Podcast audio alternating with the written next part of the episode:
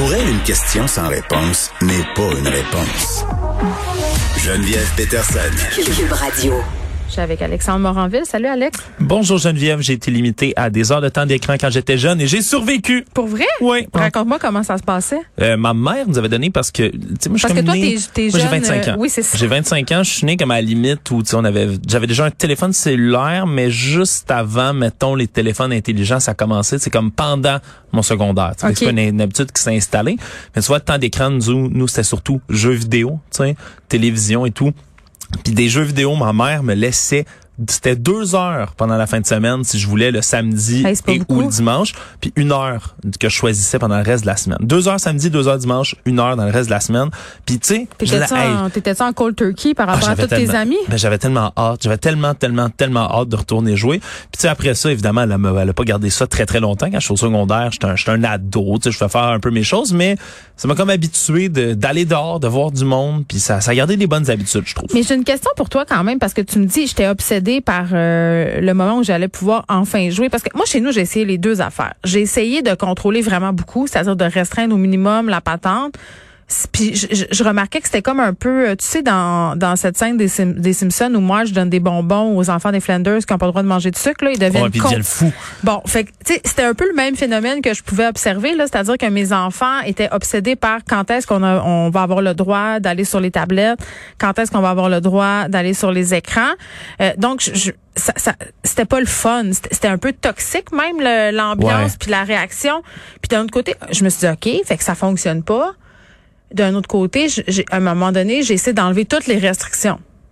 Puis je me suis dit ils vont se tanner. Tu sais, ils peuvent pas le passer Ouais, 15 heures c'est- par C'est trop divertissant maintenant, je se pense, tannent les pas. écrans pour qu'ils puissent se tanner complètement, Ils effectivement. là, je pense que pas.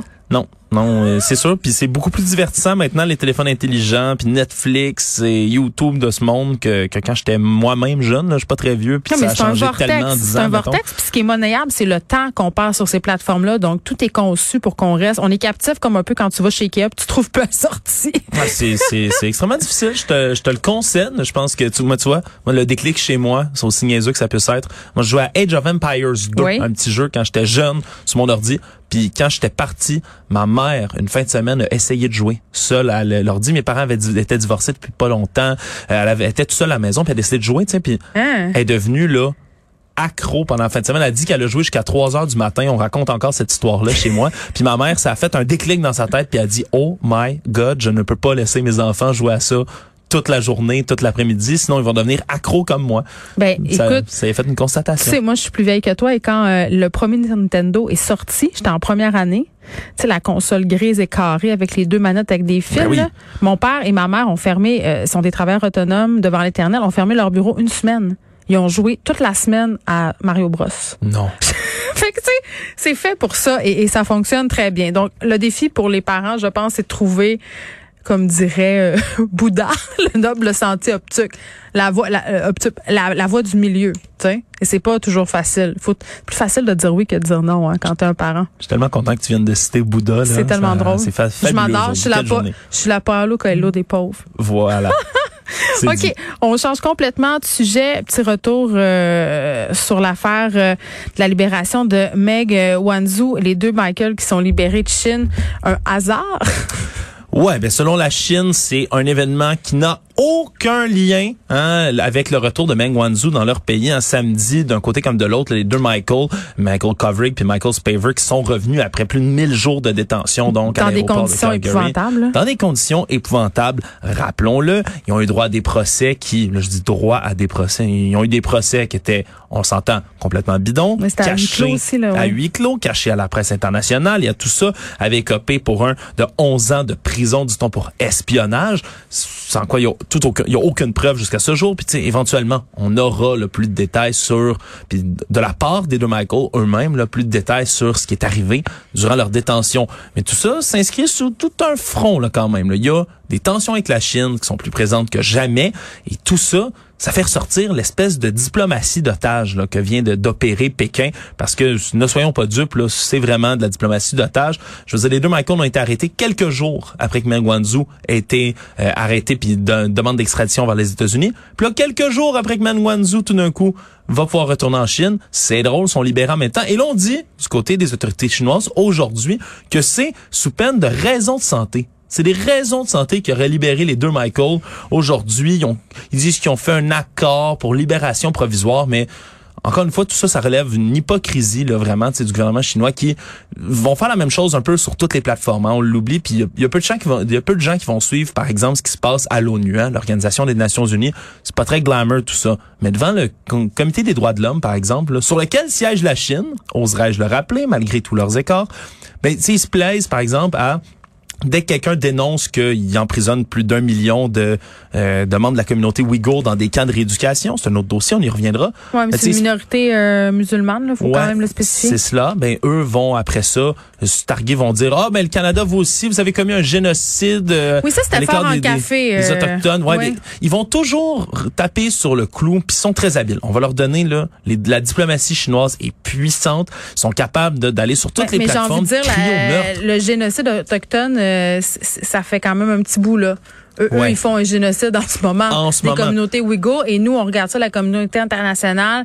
Euh, là, euh, depuis quand même quelques mois, voire même quelques années, on commence à être interpellé par les Ouïghours, le travail forcé, parce qu'il y a des journalistes qui ont réussi à infiltrer, à faire des topos. Mais tu regardes l'industrie du cinéma, comment on est dépendant de la Chine, des acteurs qui doivent euh, s'excuser au régime chinois parce que, bon, on reconnu tel euh, tel parti comme faisant pas partie de la Chine.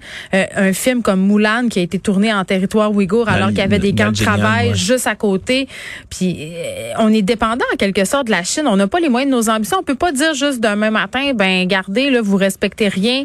Euh, on, arrête de faire affaire avec vous, on arrête de vous commander notre stock. Là. Je sais pas si c'est un arbre de Noël, Alex. Moi, j'en ai un, puis c'est, c'est fait avec le travail forcé des communautés ouïghours en grande majorité. C'est pour ça qu'il va falloir faire quelque chose en bout de ligne, parce que ben, c'est pas une situation. non, non, c'est ça. Mais il est là le problème, c'est qu'on peut pas faire ça tout seul. C'est complètement impossible de pouvoir s'attaquer seul à la Chine, à moins d'être un titan comme les États-Unis. Ben même encore, ils n'ont même plus les moyens. Et encore là, les moyens sont extrêmement difficiles. Mais tu vois, il y avait un, une chronique aujourd'hui là très très très pertinente de notre collègue Loïc Tassé qui écrivait d'ailleurs le titre de l'article de son, sa chronique pardon, c'est vivre sans la Chine justement.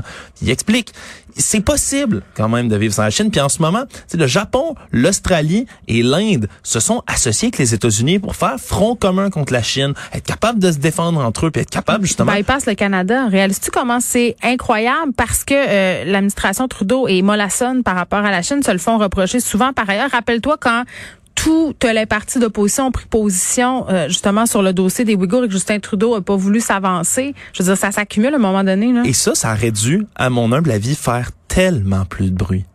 Tellement plus de bruit parce que Justin Trudeau va aller pleurer sur mais ça tellement se passait pendant la COVID. Là, ouais, ouais, c'est certain, c'est certain. Mais Justin Trudeau va aller, se fait le grand champion, le grand parangon de toutes les causes sociales, défendre toutes les communautés ethniques, religieuses, partout mais là, il y, a un, il y, a un génocide. Il y a des preuves qui en sortent. Là. Puis quand on parle de génocide, il y a génocide, puis il y a génocide. Là. Il y a, des, trafic d'organes. Il y a, des trafics d'organes. Puis il y a eu encore une fois là, à Londres, c'est ouvert cet été là, un espèce de tribunal où il, tribunal non informel dans lequel il recevait toutes sortes de témoignages de gens qui, qui se sont sortis des camps de détention ouïghour, des camps de rééducation. Il y avait entre autres Kelbinur Sidik, qui est une professeure, qui, était membre de l'ethnie ouzbek, entre mm. autres, qui avait enseigné le chinois, le mandarin, donc dans des camps de rééducation. Puis elle parle, là, c'est stérilisation forcée, des viols collectifs, de la torture, des gens qui en cheveux, Les rallonges de cheveux aussi, là, beaucoup viennent de femmes euh, de, de, femmes ouïghours. Et ce qui est plus fou là-dedans, c'est qu'on a fait un pari. On, on, s'est dit la, la Chine, euh, en s'occidentalisant, entre guillemets, là, je veux pas dire qu'il faut qu'ils s'occidentalisent, mais en acceptant acceptant le capitalisme. Tu, sais, tu comprends? Euh, je pense que la communauté internationale avait fait le pari qui allait justement euh, devenir euh, moins contrevenant au niveau des droits humains, mais c'est pas ça. La, la position de la Chine, au fur et à mesure où leur pouvoir s'accroît, se durcit de plus en plus. Mm-hmm. Puis c'est faut utiliser le terme. Là, c'est une dictature, la Chine. Ce n'est pas une démocratie. Il y a pas plus qu'un parti. C'est un parti unique. C'est une dictature, il faut le nommer comme c'est. C'est un pays dictatorial. Mm. Puis il- à un certain moment donné, il faut qu'il y ait un malaise. faut que ce malaise-là soit pas unique, unique ici au Canada. faut qu'il soit partagé dans toutes les démocraties du monde. C'est difficile, après ça, de, de justifier, de pouvoir traiter, tu sais, d'être justement Justin Trudeau.